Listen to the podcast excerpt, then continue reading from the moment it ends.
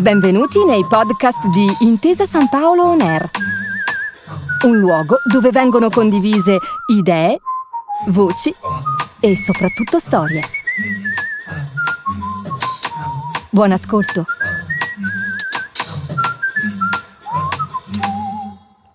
Il titolo di questo ciclo di tre incontri, Storia di una voce, va subito all'essenza di ciò che Natalia Ginsburg è stata come scrittrice e eh, come persona. Sapete che sono passati 100 anni dalla sua nascita e 25 dalla sua scomparsa ed è uno spazio di tempo bastevole per guardarla, anzi per ascoltarla da una eh, distanza adeguata, per ascoltare la sua voce. Una voce che ha una storia individuale ben profilata, ben caratterizzata, ma se volessimo integrare quel titolo, Storia di una voce, potremmo dire Storia di una voce dentro la storia, con la S grande, perché questa storia ha visto passare molte tappe del Novecento, che è forse un po' eh, fuori posto ricordarle qui a Torino, nella sua città. Molti di voi conosceranno queste tappe, dato che Torino è la città dove è passato l'infanzia, eh, la giovinezza e parte della vita adulta, ma può essere utile un breve eh, riepilogo.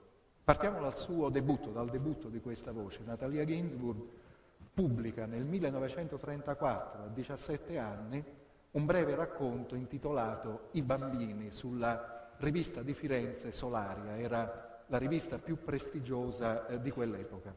E a quell'epoca, a 17 anni, si firmava con il suo nome di nascita, Natalia Levi.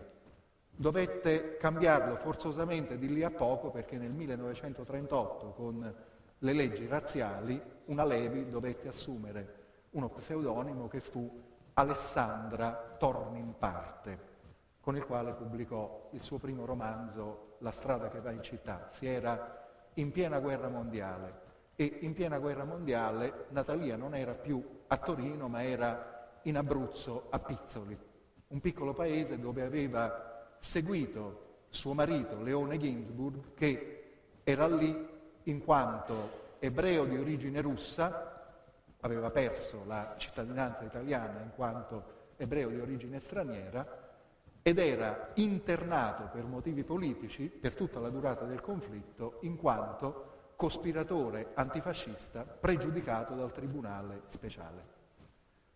Quando l'8 settembre l'Italia stipula l'armistizio, firma l'armistizio con gli alleati, Leone Ginsburg riprende il suo posto nella lotta contro i nazifascisti che occupano, invadono eh, l'Italia e rioccupa anche il suo posto nella casa editrice Inaudi, ma viene arrestato di lì a poco e a Regina Celi, in seguito alle torture dei carcerieri nazisti, muore all'inizio di febbraio 1944. Natalia Ginsburg, che lo ha seguito a Roma, scrive a quel punto un testo, una poesia intitolata Memoria. È una contemplazione della morte di eh, suo marito.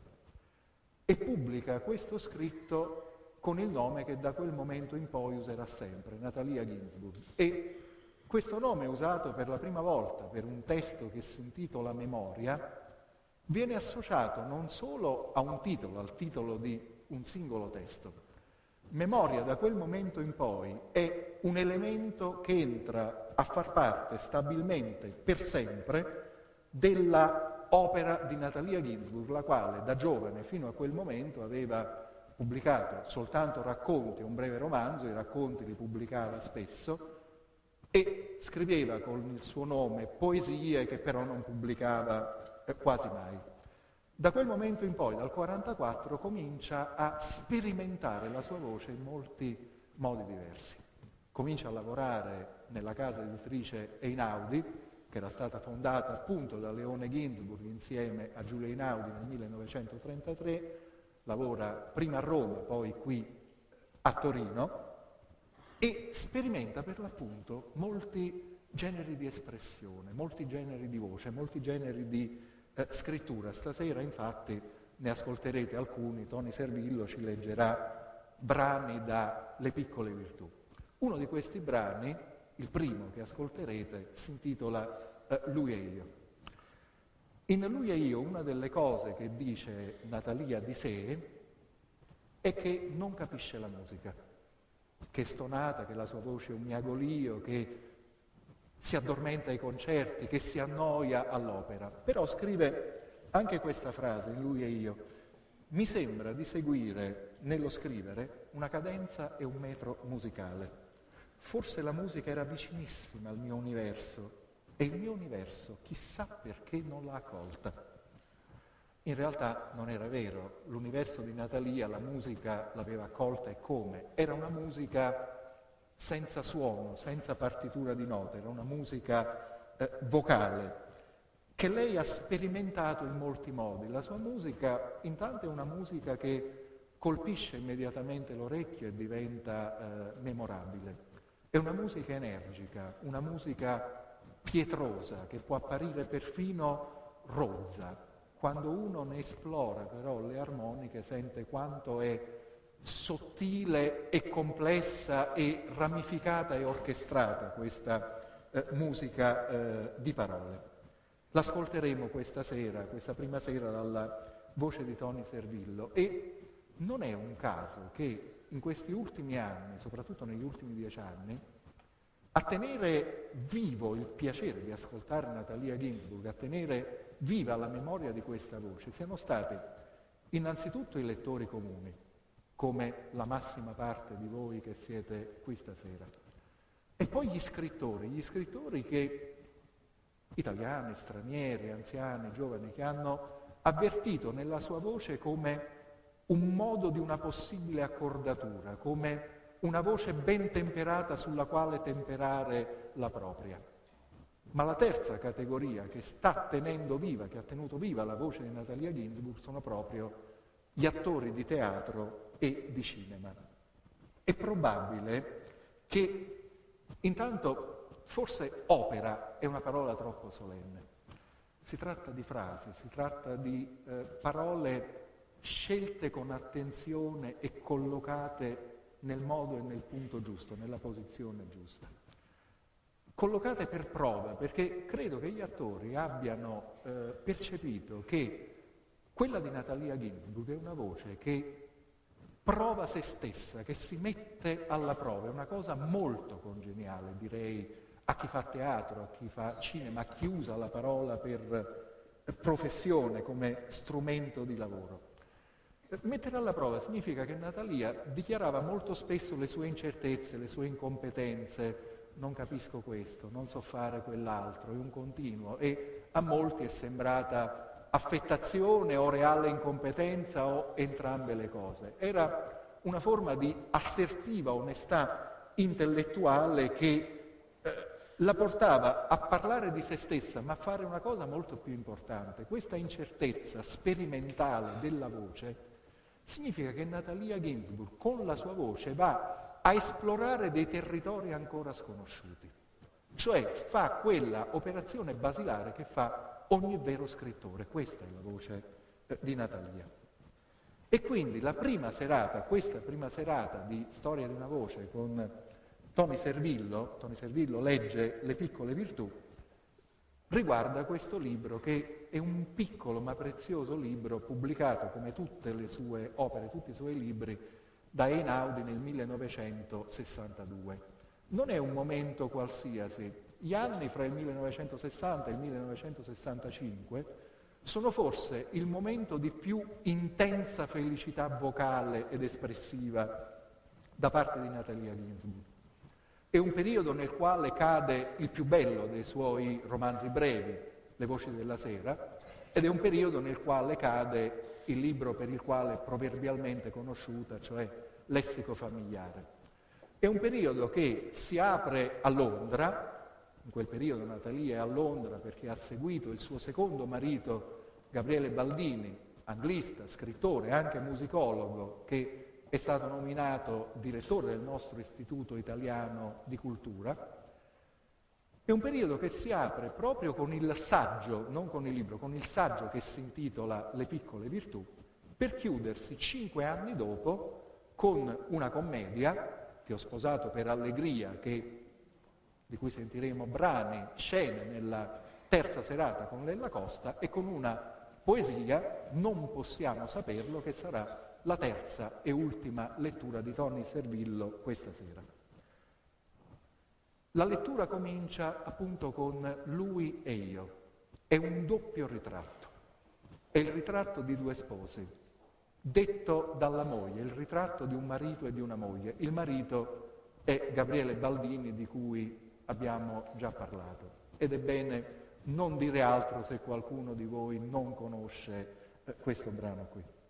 Le piccole virtù va detta una parola in più perché il saggio Le piccole virtù, intanto Natalia li chiamava saggi morali, erano saggi di etica, di costume e anche ancora una volta saggi di voce, prove sperimentali della voce. Le piccole virtù è singolare perché è un saggio che non fa l'elogio delle piccole virtù alle quali si intitola, al contrario le critica, per fare l'elogio delle virtù grandi, virtù grandi che riguardano l'educazione dei figli. È un saggio che parla dell'educazione dei figli, siamo nel 1960. L'ultimo testo vi dicevo è un testo in versi, una poesia, non possiamo saperlo. La cosa che non possiamo sapere, come dice il titolo, è se Dio c'è e come è fatto. È una poesia sull'esistenza di Dio, ma è fatta di tanti micro racconti, di tante microscene eh, di racconto. È una poesia sul padre, quindi con la lettera maiuscola, ma anche sul padre anagrafico di Natalia che si affaccia in un verso, minuscola ombra sul vetrino. Il padre di Natalia, Giuseppe Levi, era un istologo di fama internazionale e questo verso del vetrino di un microscopio ce lo fa intravedere. Quindi una poesia sul matrimonio, una poesia sui figli, una poesia sui padri tre poesie, tre testi familiari per la storia di una voce, Natalia Ginsburg, letta da Tony Servillo. Tony Servillo legge Le piccole virtù, storia di una voce dentro la storia. Lui è sempre caldo, io sempre freddo. D'estate, quando è veramente caldo, non fa che lamentarsi del gran caldo che ha. Si sdegna se vede che mi infilo la sera a un golf. Lui sa parlare bene alcune lingue, io non ne parlo bene nessuna. Lui riesce a parlare in qualche suo modo anche le lingue che non sa. Lui ha un grande senso dell'orientamento, io nessuno. Nelle città straniere dopo un giorno lui si muove leggero come una farfalla, io mi sperdo nella mia propria città. Devo chiedere indicazioni per ritornare alla mia propria casa. Lui odia chiedere indicazioni. Quando andiamo per città sconosciute in automobile, non vuole che chiediamo indicazioni e mi ordina di guardare la pianta topografica. Io non so guardare le piante topografiche, mi imbroglio su quei cerchiolini rossi e si arrabbia. Lui ama il teatro, la pittura e la musica, soprattutto la musica. Io non capisco niente di musica, mi importa molto poco della pittura e m'annoio a teatro. Amo e capisco una cosa solo al mondo ed è la poesia. Lui ama i musei e io ci vado con sforzo, con uno spiacevole senso di dovere e fatica. Lui ama le biblioteche e io le odio. Lui ama i viaggi le città straniere sconosciute, i ristoranti. Io resterei sempre a casa, non mi muoverei mai. Lo seguo, tuttavia, in molti viaggi, lo seguo nei musei, nelle chiese, all'opera, lo seguo anche ai concerti e mi addormento. Siccome conosce dei direttori d'orchestra, dei cantanti, gli piace andare dopo lo spettacolo a congratularsi con loro. Lo seguo per i lunghi corridoi che portano ai camerini dei cantanti, lo ascolto parlare con persone vestite da cardinali e da re. Non è timido, io sono timida.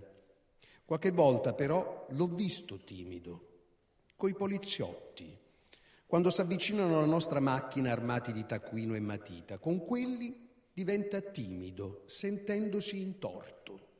E anche non sentendosi in torto, credo che nutra rispetto per l'autorità costituita. Io, l'autorità costituita, la temo e lui no. Lui ne ha rispetto, è diverso. Io, se vedo un poliziotto avvicinarsi per darci la multa, penso subito che vorrà portarmi in prigione. Lui alla prigione non pensa, ma diventa, per rispetto, timido e gentile. Per questo, per il suo rispetto verso l'autorità costituita, ci siamo al tempo del processo Montesi litigati fino al delirio.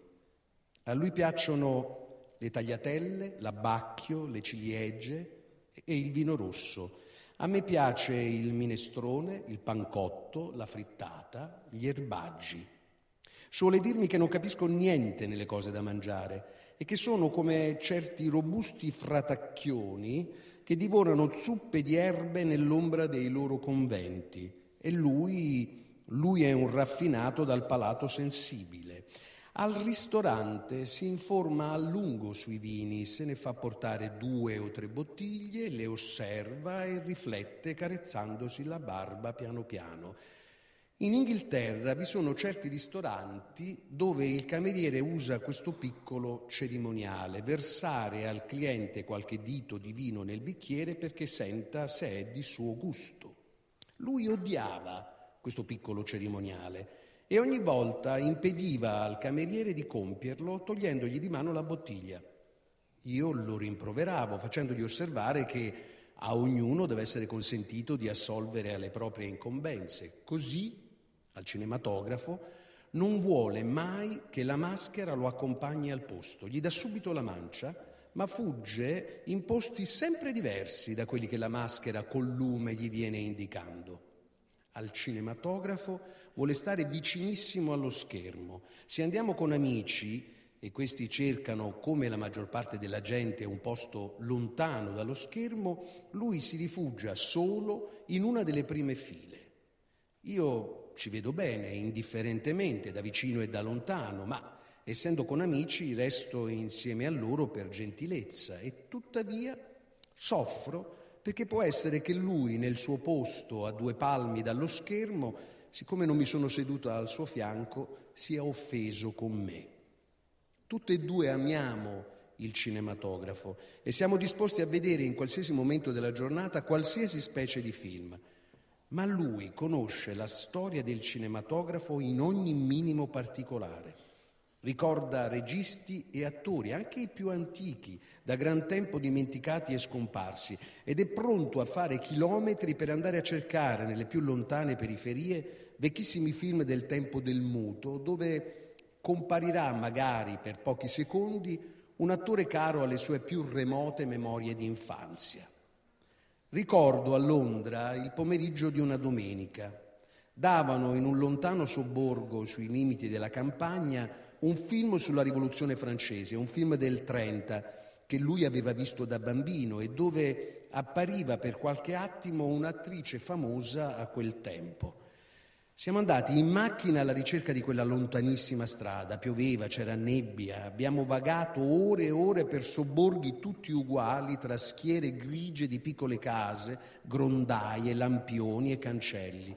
Avevo sulle ginocchia la pianta topografica. Non riuscivo a leggerla e lui si arrabbiava. Infine abbiamo trovato il cinematografo. Ci siamo seduti in una sala del tutto deserta ma dopo un quarto d'ora lui già voleva andare via, subito dopo la breve comparsa dell'attrice che gli stava a cuore. Io invece volevo, dopo tanta strada, vedere come finiva il film. Non ricordo se sia prevalsa la sua o la mia volontà, forse la sua, e ce ne siamo andati dopo un quarto d'ora, anche perché era tardi e benché fossimo usciti nel primo pomeriggio, ormai era venuta l'ora di cena.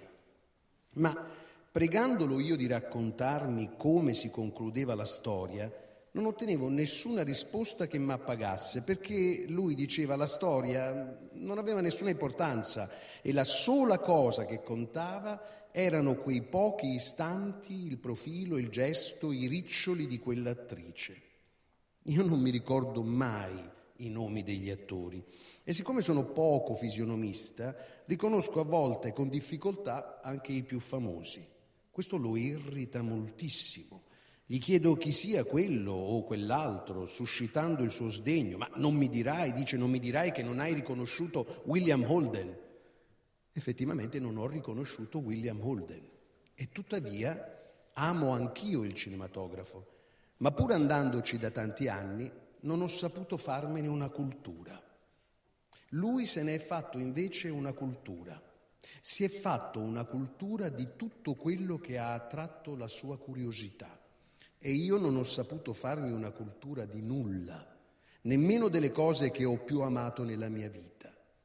Esse sono rimaste in me come immagini sparse, alimentando sì la mia vita di memorie e di commozione, ma senza colmare il vuoto, il deserto della mia cultura. Mi dice che manco di curiosità, ma non è vero. Provo curiosità di poche, pochissime cose e quando le ho conosciute ne conservo qualche sparsa immagine, la cadenza di una frase o di una parola. Ma il mio universo, dove affiorano tali cadenze e immagini isolate l'una dall'altra e non legata da alcuna trama se non segreta a me stessa, ignota e invisibile, è arido e malinconico. Il suo universo invece è riccamente verde, riccamente popolato e coltivato, una fertile e irriga campagna dove sorgono boschi, pascoli, orti e villaggi. Per me ogni attività è sommamente difficile, faticosa, incerta. Sono molto pigra e ho un'assoluta necessità di oziare se voglio concludere qualcosa lunghe ore sdraiata sui divani. Lui non sta mai in ozio, fa sempre qualcosa. Scrive a macchina velocissimo, con la radio accesa, quando va a riposare il pomeriggio ha con sé delle bozze da correggere o un libro pieno di note, vuole nella stessa giornata che andiamo al cinematografo, poi a un ricevimento, poi a teatro.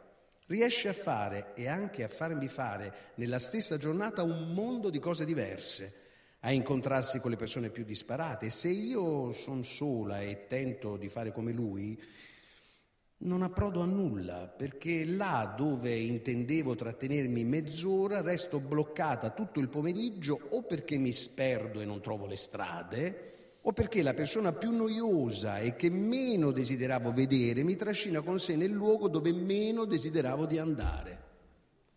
Se gli racconto come si è svolto un mio pomeriggio, lo trova un pomeriggio tutto sbagliato e si diverte, mi canzona e si arrabbia e dice che io senza di lui non sono buona a niente. Io non so amministrare il tempo, lui sa. Gli piacciono i ricevimenti, ci va vestito di chiaro quando sono tutti vestiti di scuro. L'idea di cambiarsi vestito per andare a un ricevimento non gli passa per la testa. Ci va magari col suo vecchio impermeabile col suo cappello sbertucciato, un cappello di lana che ha comprato a Londra e che porta calato sugli occhi. Sta là solo mezz'ora. Gli piace per una mezz'ora chiacchierare con un bicchiere in mano, mangia molti pasticcini, io quasi nessuno, perché vedendo lui mangiare tanto penso che io almeno per educazione e riservo devo astenermi dal mangiare. Dopo mezz'ora, quando comincio un poco ad ambientarmi, a star bene, si fa impaziente e mi trascina via. Io non so ballare, lui sa. Non so scrivere a macchina, lui sa. Non so guidare l'automobile, se gli propongo di prendere anch'io la patente, non vuole, dice che tanto non ci riuscirei mai. Credo che gli piaccia che io dipenda per tanti aspetti da lui. Io non so cantare, lui sa. È un baritono. Se avesse studiato il canto sarebbe forse un cantante famoso, se avesse studiato musica sarebbe forse diventato un direttore d'orchestra. Quando ascolta i dischi dirige l'orchestra con una matita Intanto scrive a macchina, risponde al telefono, è un uomo che riesce a fare nello stesso momento molte cose. Fa il professore e credo che lo faccia bene. Avrebbe potuto fare molti mestieri, ma non rimpiange nessuno dei mestieri che non ha fatto. Io non avrei potuto fare che un mestiere, un mestiere solo, il mestiere che ho scelto e che faccio quasi dall'infanzia. Neanche io non rimpiango nessuno dei mestieri che non ho fatto, ma io tanto non avrei saputo farne nessuno. Io scrivo dei racconti.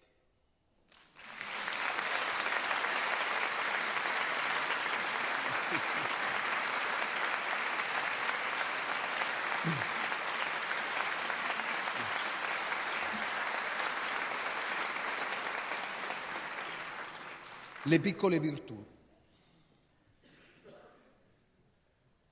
Per quanto riguarda l'educazione dei figli, penso che si debbano insegnar loro non le piccole virtù, ma le grandi. Non il risparmio, ma la generosità e l'indifferenza al denaro, non la prudenza, ma il coraggio e lo sprezzo del pericolo, non l'astuzia, ma la schiettezza e l'amore alla verità, non la diplomazia, ma l'amore al prossimo e l'abnegazione. Non il desiderio del successo, ma il desiderio di essere e di sapere. Di solito invece facciamo il contrario. Ci affrettiamo a insegnare il rispetto per le piccole virtù fondando su di esse tutto il nostro sistema educativo. Scegliamo in questo modo la via più comoda perché le piccole virtù non racchiudono alcun pericolo materiale e anzi tengono al riparo dai colpi della fortuna. Trascuriamo di insegnare le grandi virtù e tuttavia le amiamo e vorremmo che i nostri figli le avessero, ma nutriamo fiducia che scaturiscano spontaneamente nel loro animo un giorno a venire, ritenendole di natura istintiva, mentre le altre, le piccole, ci sembrano il frutto di una riflessione e di un calcolo e perciò noi pensiamo che debbano assolutamente essere insegnate. In realtà la differenza è solo apparente anche le piccole virtù provengono dal profondo del nostro istinto, da un istinto di difesa, ma in esse la ragione parla, sentenzia, disserta, brillante avvocato della incolumità personale. Le grandi virtù sgorgano da un istinto in cui la ragione non parla, un istinto a cui mi sarebbe difficile dare un nome. E il meglio di noi è in quel muto istinto e non nel nostro istinto di difesa che argomenta, sentenzia, disserta con la voce della ragione. L'educazione non è che un certo rapporto che stabiliamo fra noi e i nostri figli, un certo clima in cui fioriscono i sentimenti, gli istinti, i pensieri. Ora io credo che un clima tutto ispirato al rispetto per le piccole virtù maturi insensibilmente al cinismo o alla paura di vivere. Le piccole virtù in se stesse non hanno nulla da fare col cinismo o con la paura di vivere, ma tutte insieme e senza le grandi generano un'atmosfera che porta a quelle conseguenze. Non che le piccole virtù in se stesse siano spregevoli, ma il loro valore è di ordine complementare e non sostanziale. Esse non possono stare da sole senza le altre e sono da sole senza le altre per la natura umana un povero cibo. Il modo di esercitare le piccole virtù in misura temperata e quando sia del tutto indispensabile, l'uomo può trovarlo intorno a sé e berlo nell'aria perché le piccole virtù sono di un ordine assai comune e diffuso tra gli uomini. Ma le grandi virtù, quelle non si respirano nell'aria e debbano essere la prima sostanza del nostro rapporto con i nostri figli, il primo fondamento dell'educazione. Inoltre, il grande può anche contenere il piccolo, ma il piccolo, per legge di natura, non può in alcun modo contenere il grande. Non giova che cerchiamo di rammentare e imitare nei rapporti con i nostri figli i modi tenuti dai nostri genitori con noi. Quello della nostra giovinezza e infanzia non era un tempo di piccole virtù, era un tempo di forti e sonore parole che però a poco a poco perdevano la loro sostanza. Ora è un tempo di parole sommesse e frigide, di sotto alle quali forse riaffiora il desiderio di una conquista, di una riconquista, ma è un desiderio timido e pieno di paura del ridicolo. Così ci rivestiamo di prudenza ed astuzia. I nostri genitori non conoscevano né prudenza né astuzia, non conoscevano la paura del ridicolo. Erano inconseguenti e incoerenti, ma non se ne accorgevano mai. Si contraddicevano di continuo, ma non ammettevano mai d'essersi contraddetti. Usavano con noi un'autorità che noi saremmo del tutto incapaci di usare forti dei loro principi che credevano indistruttibili, regnavano con potere assoluto su di noi. Ci assordavano con parole tuonanti. Un dialogo non era possibile perché appena sospettavano d'avere torto ci ordinavano di tacere. Battevano il pugno sulla tavola facendo tremare la stanza. Noi ricordiamo quel gesto, ma non sapremmo imitarlo. Possiamo infuriarci, urlare come lupi, ma in fondo alle nostre urla di lupo c'è un singhiozzo isterico, un rauco belato d'agnello. Noi dunque non abbiamo autorità, non abbiamo armi. L'autorità in noi sarebbe un'ipocrisia e una finzione. Siamo troppo consapevoli della nostra debolezza, troppo malinconici e malsicuri, troppo consci delle nostre inconseguenze e incoerenze, troppo consci dei nostri difetti. Abbiamo guardato troppo in fondo dentro di noi e abbiamo visto in noi troppe cose. E poiché non abbiamo autorità, dobbiamo inventare un altro rapporto. Oggi che il dialogo è diventato possibile fra genitori e figli, possibile benché sempre difficile, sempre carico di prevenzioni reciproche, di reciproche timidezze e inibizioni, è necessario che noi ci riveliamo in questo dialogo quali siamo, imperfetti, fiduciosi che loro, i nostri figli, non ci rassomiglino, che siano più forti e migliori di noi. Poiché siamo tutti assillati in un modo o nell'altro dal problema del denaro, la prima piccola virtù che ci viene in testa di insegnare ai nostri figli è il risparmio. Regaliamo loro un salvadanaio, spiegando com'è bello conservare il denaro invece di spenderlo, in modo che dopo mesi ce ne sia molto, un bel gruzzolo di denaro. E come sia bello resistere alla voglia di spendere per poter comprare alla fine qualche oggetto di pregio. Ricordiamo di aver ricevuto in regalo nella nostra infanzia un salvadanaio uguale, ma dimentichiamo che il denaro e il gusto di conservarlo era al tempo della nostra infanzia meno orribile e sudicio di oggi, perché il denaro, più passa il tempo e più è sudicio. Il salvadanaio dunque è il nostro primo errore. Abbiamo installato nel nostro sistema educativo una piccola virtù. Quel salvadanaio di coccio, dall'aspetto innocuo a forma di pera o di mela, abita per mesi e mesi nella stanza dei nostri figli ed essi si abituano alla sua presenza, si abituano al piacere di introdurre giorno per giorno il denaro nella fessura.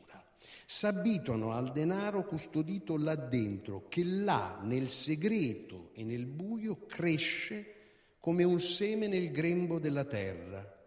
S'affezionano al denaro dapprima con innocenza, come ci si affeziona a tutte le cose che crescono grazie al nostro zelo, pianticelle o bestiole, e sempre vagheggiando quel costoso oggetto visto in una vetrina e che sarà possibile comprare, come noi gli abbiamo detto, col denaro così risparmiato. Quando infine il salvadanaio viene infranto e il denaro speso, i ragazzi si sentono soli e delusi non c'è più il denaro nella stanza, custodito nel ventre della mela, e non c'è più nemmeno la rosea mela. C'è invece un oggetto a lungo vagheggiato in vetrina e di cui noi gli abbiamo vantato l'importanza e il pregio, ma che ora nella stanza sembra grigio e disadorno, appassito dopo tanta attesa e dopo tanto denaro. Di questa delusione i ragazzi non incolperanno il denaro.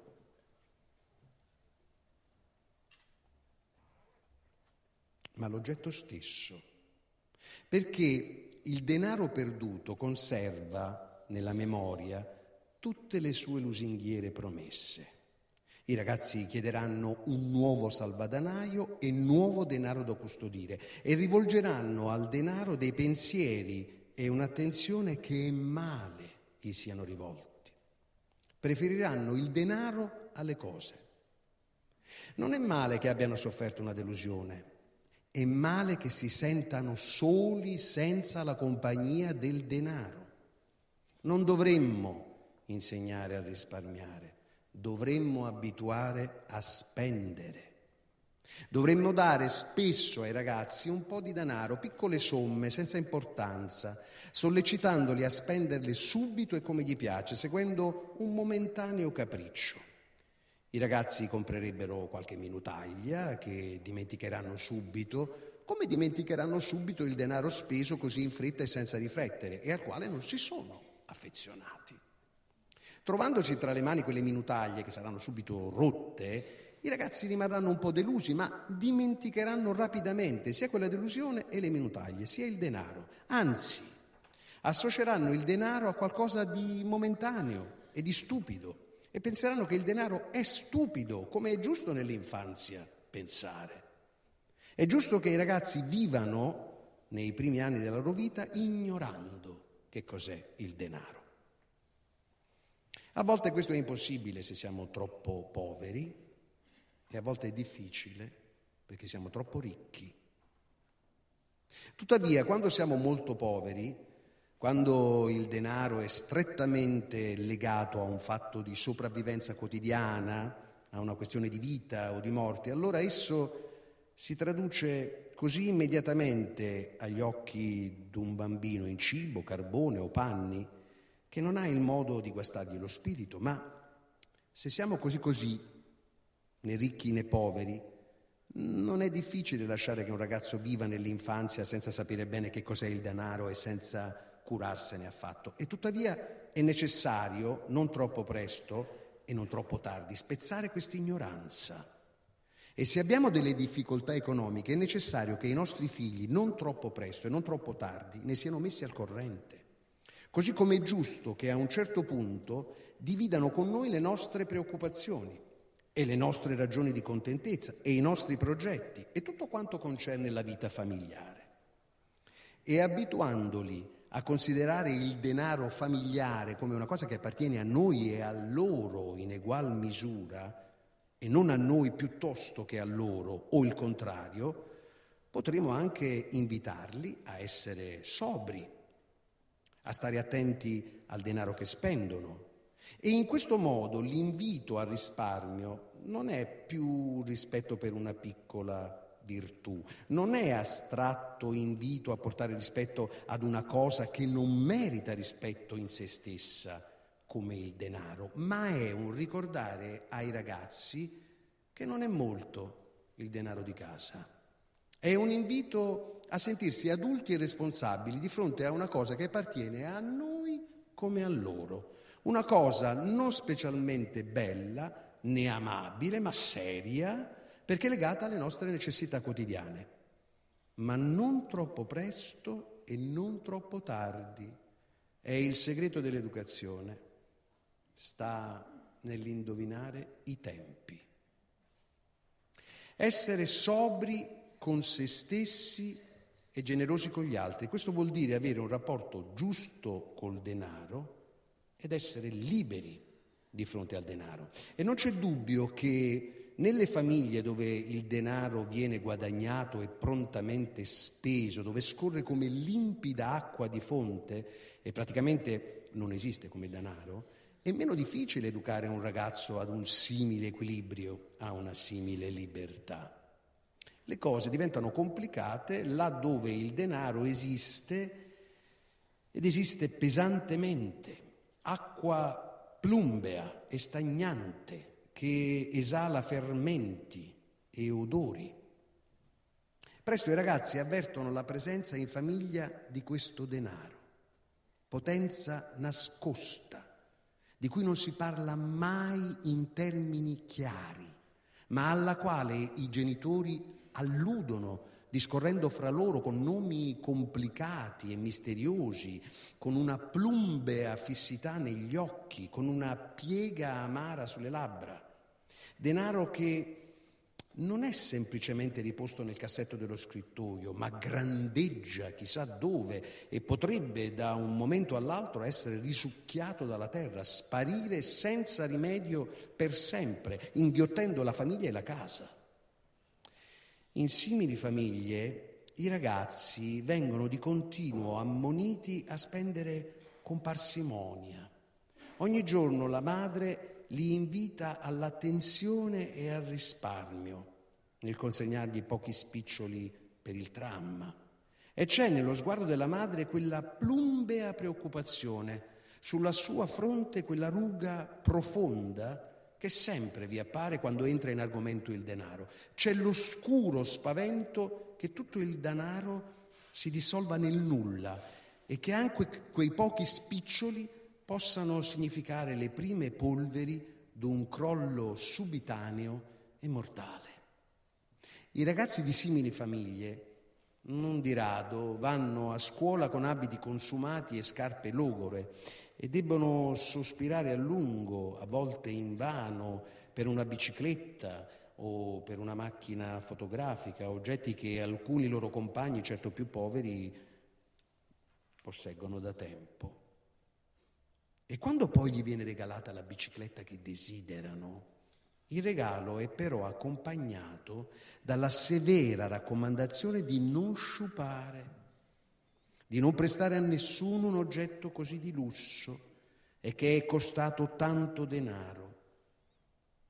I richiami all'economia in casa sono perenni e insistenti.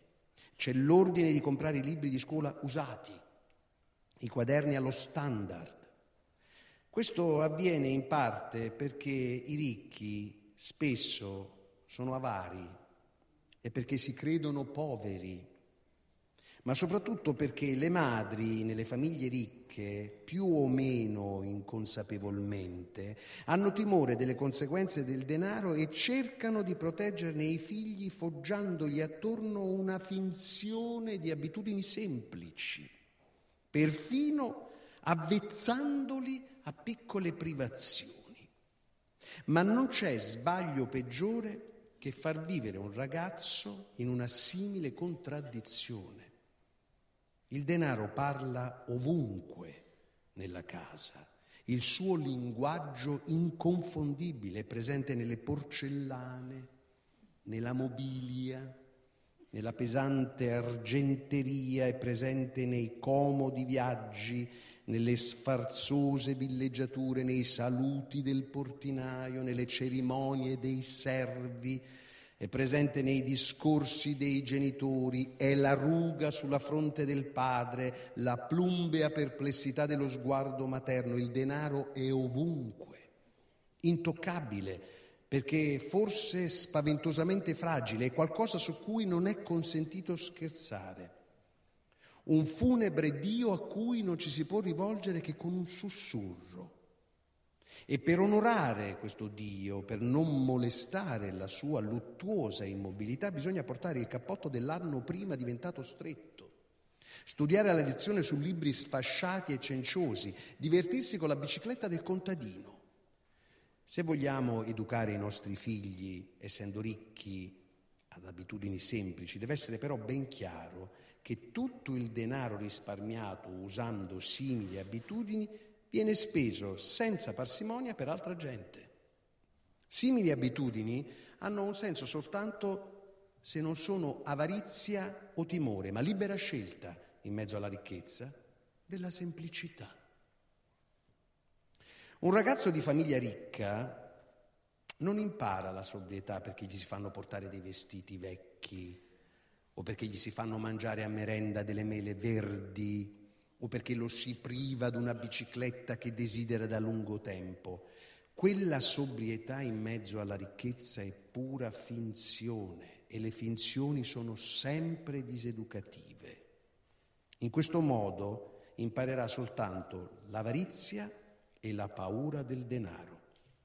Privandolo di una bicicletta che desidera e che potremmo comprargli, non faremo che frustrarlo di una cosa legittima per un ragazzo, non faremo che rendere meno lieta la sua infanzia in nome di un principio astratto, senza giustificazione nella realtà. E tacitamente verremo ad affermare di fronte a lui che il denaro è migliore di una bicicletta. E invece è necessario che lui sappia che una bicicletta è sempre meglio del denaro. La vera difesa dalla ricchezza non è la paura della ricchezza, della sua fragilità e delle viziose conseguenze che può portare. La vera difesa dalla ricchezza è l'indifferenza al denaro.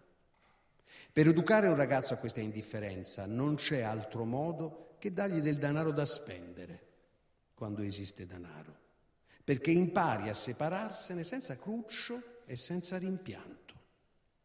Ma si osserverà che così un ragazzo s'abitua ad avere denaro da spendere e non potrà più farne senza. E se domani non sarà più ricco, come farà? Ma è più felice non aver denaro, ma è più facile non aver denaro quando abbiamo imparato a spenderlo quando abbiamo imparato come vola via in fretta fra le mani, è più facile fare a meno del denaro quando l'abbiamo ben conosciuto che non quando gli abbiamo tributato nell'infanzia reverenza e paura. Abbiamo sentito la sua presenza all'intorno e non ci è stato permesso di alzare gli occhi e guardarlo in viso.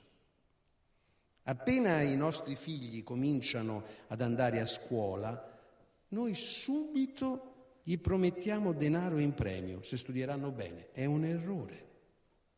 Noi così mescoliamo il denaro, che è una cosa senza nobiltà, ad una cosa meritevole e degna, quale lo studio e il piacere della conoscenza. Il denaro che diamo ai nostri figli dovrebbe essere dato senza motivo, dovrebbe essere dato con indifferenza, perché imparino a riceverlo con indifferenza e deve essere dato non perché imparino ad amarlo, ma perché imparino a non amarlo, a intenderne il vero carattere e la sua impotenza ad appagare i desideri più veri, che sono quelli dello spirito. Elevando il denaro alla funzione di premio, di punto d'arrivo, di obiettivo da raggiungere, noi gli diamo un posto, un'importanza, una nobiltà che non deve avere agli occhi dei nostri figli. Affermiamo implicitamente il principio falso che il denaro è il coronamento di una fatica e il suo termine ultimo. Invece il denaro dovrebbe essere concepito come il salario di una fatica, non il suo termine ultimo, ma il suo salario, cioè il suo legittimo credito ed è evidente che le fatiche scolastiche dei ragazzi non possono avere un salario. È un errore minore, ma è un errore, offrire denaro ai figli in cambio di piccoli servizi domestici, di piccole prestazioni. È un errore perché noi non siamo per i nostri figli dei datori di lavoro. Il denaro familiare è altrettanto loro quanto nostro. Quei piccoli servizi, quelle piccole prestazioni dovrebbero essere senza compenso, volontaria collaborazione alla vita familiare. E in genere credo si debba andare molto cauti nel promettere e somministrare premi e punizioni, perché la vita raramente avrà premi e punizioni. Di solito i sacrifici non hanno alcun premio e sovente le cattive azioni non sono punite, ma anzi a volte lautamente retribuite in successo e denaro. Perciò è meglio che i nostri figli sappiano fin dall'infanzia che il bene non riceve ricompensa e il male non riceve castigo. E tuttavia bisogna amare il bene e odiare il male e a questo non è possibile dare nessuna logica spiegazione. Al rendimento scolastico dei nostri figli siamo soliti dare un'importanza che è del tutto infondata e anche questo non è se non rispetto per la piccola virtù del successo. Dovrebbe bastarci che non restassero troppo indietro agli altri, che non si facessero bocciare agli esami, ma noi non ci accontentiamo di questo, vogliamo da loro il successo, vogliamo che diano delle soddisfazioni al nostro orgoglio. Se vanno male a scuola o semplicemente non così bene come noi pretendiamo, subito innalziamo fra loro e noi la barriera del malcontento costante. Prendiamo con loro il tono di voce imbronciato e piagnucoloso di chi lamenta un'offesa. Allora i nostri figli tediati si allontanano da noi. Oppure li assecondiamo nelle loro proteste contro i maestri che non li hanno capiti. Ci atteggiamo insieme a loro a vittime di una ingiustizia e ogni giorno gli correggiamo i compiti, anzi ci sediamo accanto a loro quando fanno i compiti, studiamo con loro le lezioni. In verità la scuola dovrebbe essere fin dal principio per un ragazzo la prima battaglia da affrontare da solo, senza di noi. Fin dal principio dovrebbe essere chiaro che quello è un suo campo di battaglia, dove noi non possiamo dargli che un soccorso del tutto occasionale e irrisorio. E se là subisce ingiustizie o viene incompreso, è necessario lasciargli intendere che non c'è nulla di strano, perché nella vita dobbiamo aspettarci di essere continuamente incompresi e misconosciuti e di essere vittime di ingiustizia. E la sola cosa che importa è non commettere ingiustizie noi stessi. I successi o insuccessi dei nostri figli, noi li dividiamo con loro perché gli vogliamo bene ma allo stesso modo e in egual misura come essi dividono a mano a mano che diventano grandi, i nostri successi o insuccessi, le nostre contentezze o preoccupazioni. È falso che essi abbiano il dovere di fronte a noi di essere bravi a scuola e di dare allo studio il meglio del loro ingegno. Il loro dovere di fronte a noi è puramente quello, visto che li abbiamo avviati agli, agli studi, di andare avanti. Se il meglio del loro ingegno vogliono spenderlo non nella scuola, ma in altra cosa che li appassioni, raccolta di coleotteri o studio della lingua turca, sono fatti loro. E noi non abbiamo nessun diritto di rimproverarli, di mostrarci offesi nell'orgoglio, frustrati di una soddisfazione. Se il meglio del loro ingegno non hanno l'aria di volerlo spendere per ora in nulla, e passano le giornate al tavolino masticando una penna, neppure in tal caso abbiamo il diritto di sgridarli molto. Chissà, forse quello che a noi sembra ozio è in realtà fantasticheria e riflessione che domani daranno frutti. Se il meglio delle loro energie e del loro ingegno sembra che lo sprechino buttati in fondo a un divano a leggere romanzi stupidi o scatenati su un prato a giocare a football, ancora una volta non possiamo sapere se, vera- se veramente si tratti di spreco dell'energia e dell'ingegno o se anche questo domani, in qualche forma che ora ignoriamo, darà frutti. Perché infinite sono le possibilità dello spirito, ma non dobbiamo lasciarci prendere noi, i genitori, dal panico dell'insuccesso. I nostri rimproveri debbono essere come raffiche di vento o di temporale, violenti, ma subito dimenticati. Nulla che possa oscurare la natura dei nostri rapporti con i nostri figli, intorbidarne la limpidità e la pace. I nostri figli, noi siamo là per consolarli se un insuccesso li ha addolorati.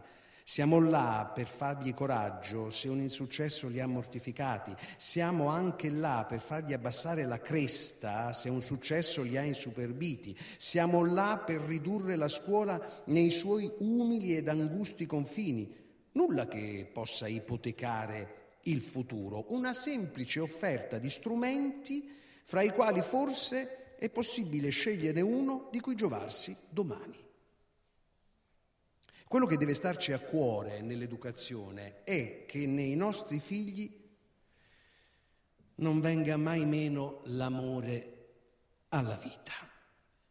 Esso può prendere diverse forme e a volte un ragazzo svogliato, solitario e schivo non è senza amore per la vita né oppresso dalla paura di vivere, ma semplicemente in stato di attesa, intento a preparare se stesso alla propria vocazione. E che cos'è la vocazione di un essere umano se non la più alta espressione del suo amore per la vita?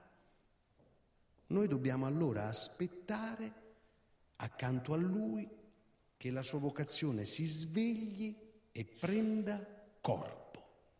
Il suo atteggiamento può assomigliare a quello della talpa o della lucertola che se ne sta immobile fingendosi morta, ma in realtà fiuta e spia la traccia dell'insetto sul quale si getterà con un balzo.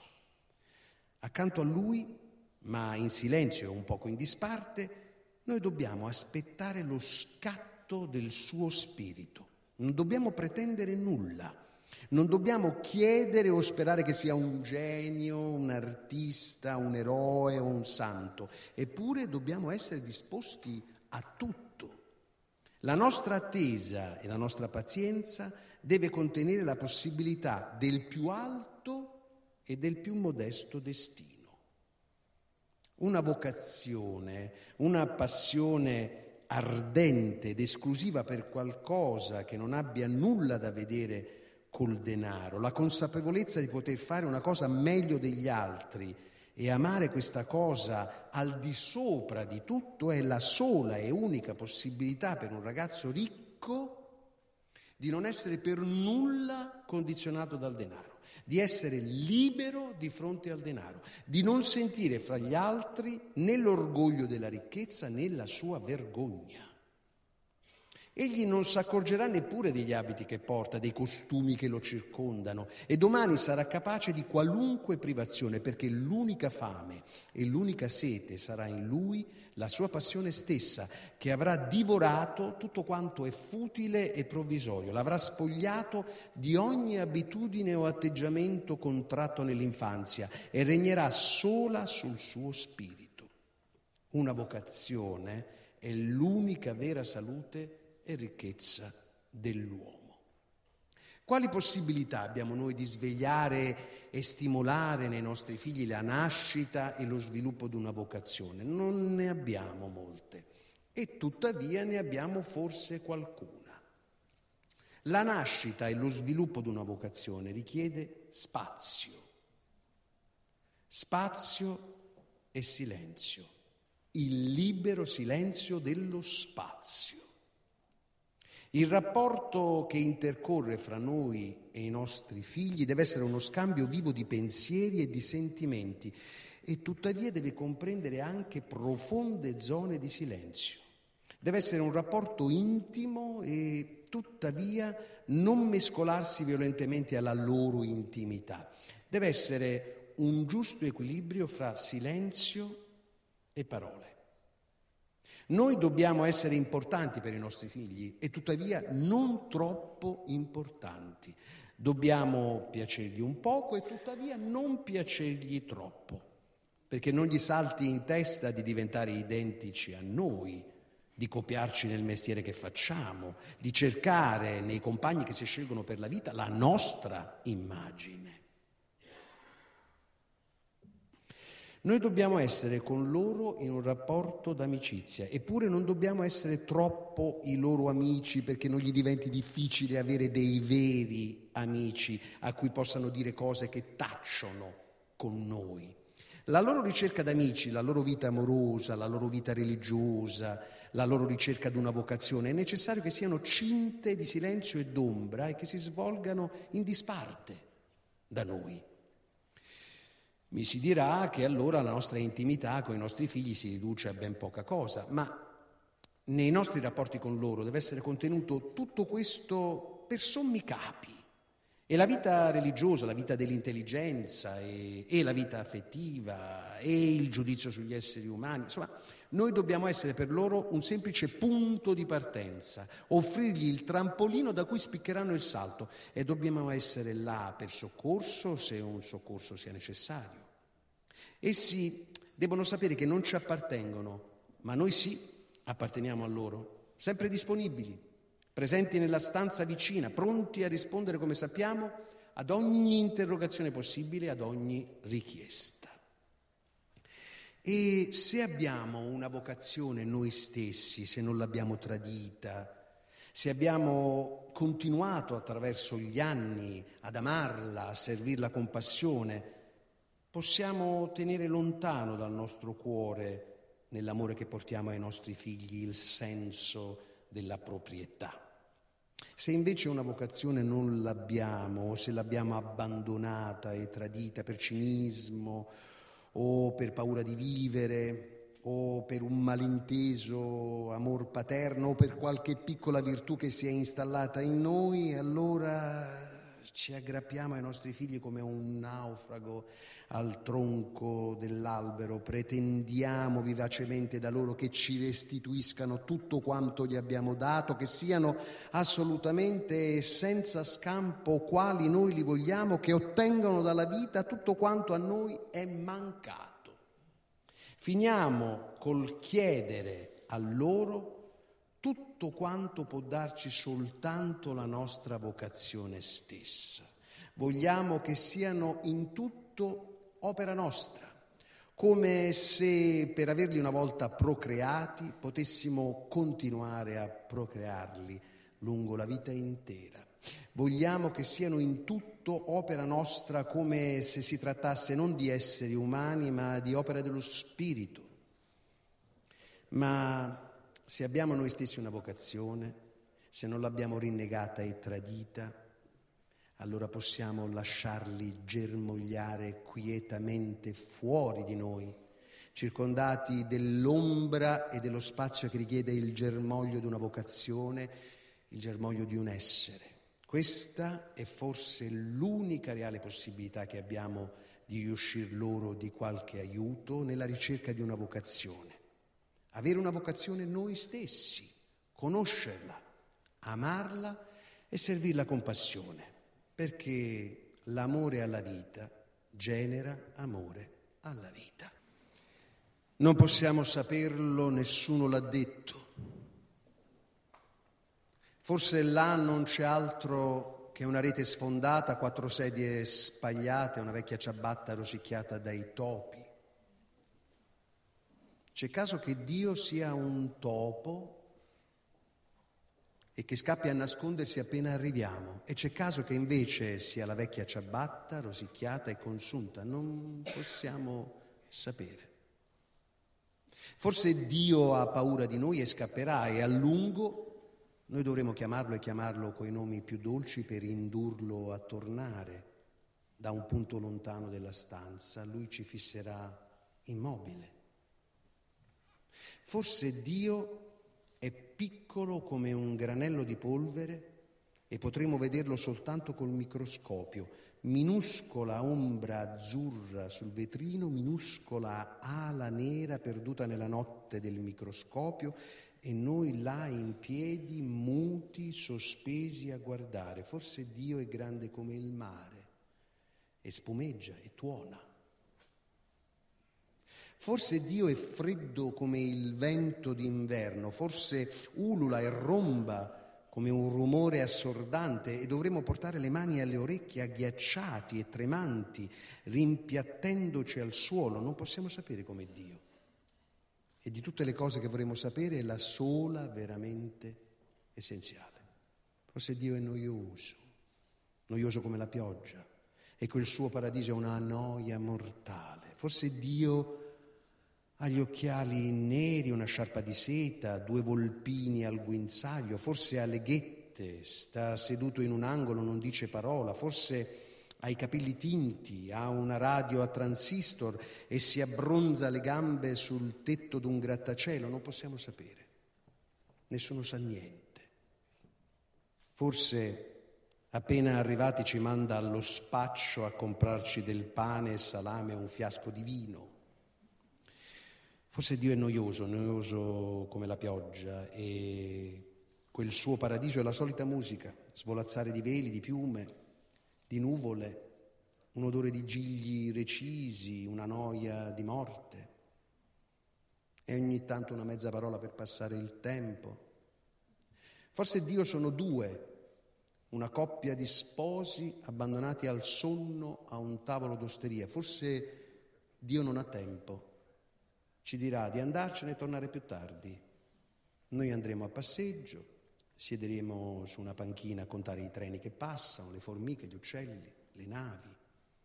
A quell'altra finestra Dio si affaccerà a guardare la notte e la strada. Non possiamo sapere, nessuno lo sa. C'è anche caso che Dio abbia fame e ci tocchi sfamarlo. Forse muore di fame e ha freddo e trema di febbre sotto una coperta sudicia piena di cimici. E dovremo correre in cerca di latte e di legna e telefonare a un medico. E chissà se subito troveremo un telefono e il gettone e il numero nella notte affollata, chissà se avremo abbastanza denaro.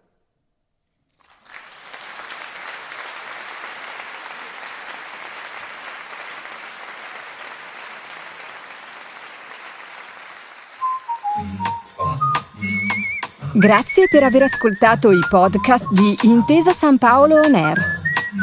Al prossimo episodio.